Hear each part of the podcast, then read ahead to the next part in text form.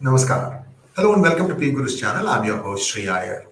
Prashant Bhushan is back in the news. He has gone back to the Supreme Court and said that the CBI has not yet finished its investigation in the coal import scam. What exactly is a coal import scam? Now, I want you to rewind the clock. Remember the 2G judgment? After 2G, all the licenses were cancelled. Something similar happened in the case of coal there were mining rights that were illegally given, and the Manmohan Singh government was forced to cancel all those licenses. Then what happened? Then India decided to import coal. Where did they import coal from? Indonesia. Here, where here's where things get a little interesting. Companies like Aditya Birla, the Adanis, the Ambanis, all those companies who were uh, doing power generation, private companies doing power generation, all these people started importing coal. Now, here's the interesting part the coal import would happen from, say, Indonesia. And Indonesia, the coal barge that has the coal would come from there and come straight to Mumbai. And then they would take the coal and then go and send it to the respective power plants. The invoice for purchase of this coal would actually take a different route the invoice would come from Indonesia, it will come to Singapore, from Singapore it will go to Dubai, from Dubai it will go to Hong Kong, and then from Hong Kong it will come to India. Sometimes the route gets changed a little bit. But the point I'm trying to make is when an invoice makes multi hops, what is happening is that there is a certain amount of percentage of money that gets tagged on. The same invoice gets reset by another company and another company and another company. Are called distribution companies. They are basically nothing but you know dealers and dalals who are trying to take a cut off of this import, the coal import scam. Now, the Modi government in, in 2015, I believe there was a special trial court established to go into the coal import scam. And remember that the Ministry of Coal was under who? The then Prime Minister Manmohan Singh. So in 2015, Mr. Bharat Parashar, a bold judge who was in that trial court uh, that was investigating coal import scam, he summoned the ex-Prime Minister Manmohan Singh to appear in front of him.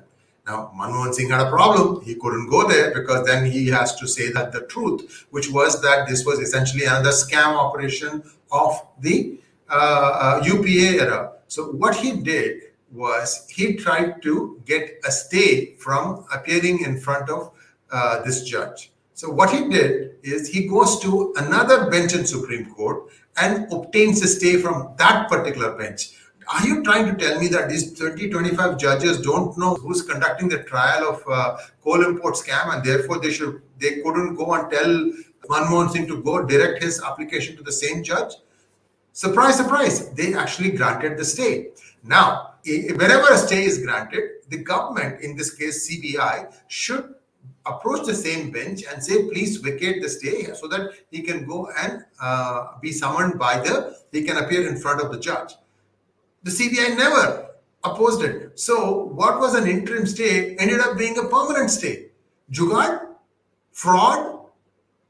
Clever move? I don't know. But this is how Mr. Manmohan Singh, the then Prime Minister, I mean, the ex prime minister, but by, by 2015, he had become the ex prime minister, escaped being summoned and being asked to answer some very uncomfortable questions by the trial court judge of the coal import scam. What exactly happened after that? Then there was a revenue secretary, Mr. Hasmukh Adhia, who wanted to get to the bottom of how this uh, invoice was being routed. So he had been sending letters to banks who were handling these invoices. One of them was State Bank of India, and the managing director at that point of time was Arundhati Bhattacharya. Now, all this data is available in the form of references in this video. So you are welcome to go and see that to get to the complete story. This was something that was fairly early on that P Guru started taking it up. I think in 2016, September, we started writing about this. And, and so six, seven years old. A lot of stuff has happened. So Arundhati Bhattacharya wrote back to Indian government saying that the Singapore government does not allow our Singapore branch of SBI from disclosing the details of such invoices because of the national security laws. Except she wasn't reading the national security laws of Singapore correctly. We pointed that out also in one of our articles. that she is reading it wrong. So basically, people will not mind being called inept, being inefficient, being ignorant, being idiotic because that way they can escape prosecution. So this whole thing was a set match. Whether it was Mr. Jaitley, who was the then finance minister, who was in it, or the Mr. Mukul Rohatgi, who was the attorney general, the whole thing stinks, guys. I'm, I'm not holding anybody good here. This this coal import scam is still not completed. CBI hasn't done its job. ED hasn't done its job. This data has not been shared. And guess what? After she retires, Arundhati Bhattacharya becomes a, a board member of Reliance. Reliance also is a coal producer. Is also a power producer. So you have Reliance make producing power.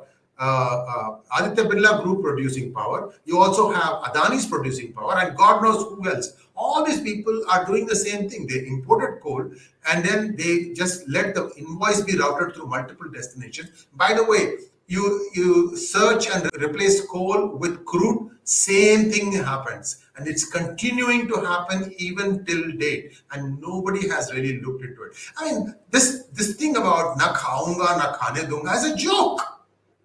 These are all happening right under the eyes of Mr. Narendra Modi his good friend Adani, his good friend Ambani, his good friend Aditya Birla. All people are doing it. They'll turn around and say, oh, wait, wait, wait. It is you politicians who want to take your cut, which is why we are doing all these things. So you're back where you started. So don't say that I'm, I'm after corruption I'm, and, and I'm going to try and eliminate corruption. In fact, he doesn't even say try and eliminate. He just, I'm going to eliminate corruption. Na khaunga, na khane dunga.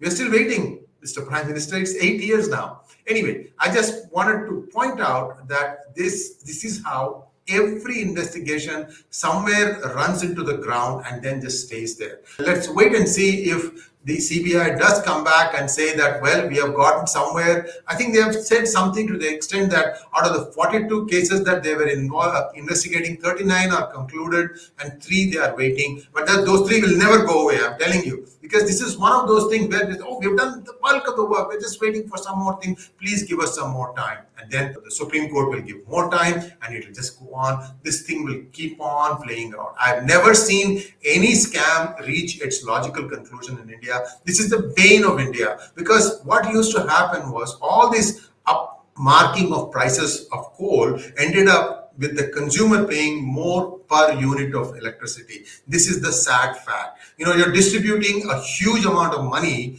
as, as you know, on over the population so that the population ends up paying the money and all these people, the netas, will pocket the proceeds.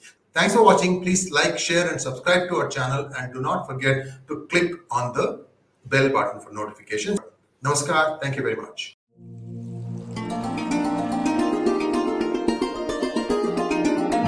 Música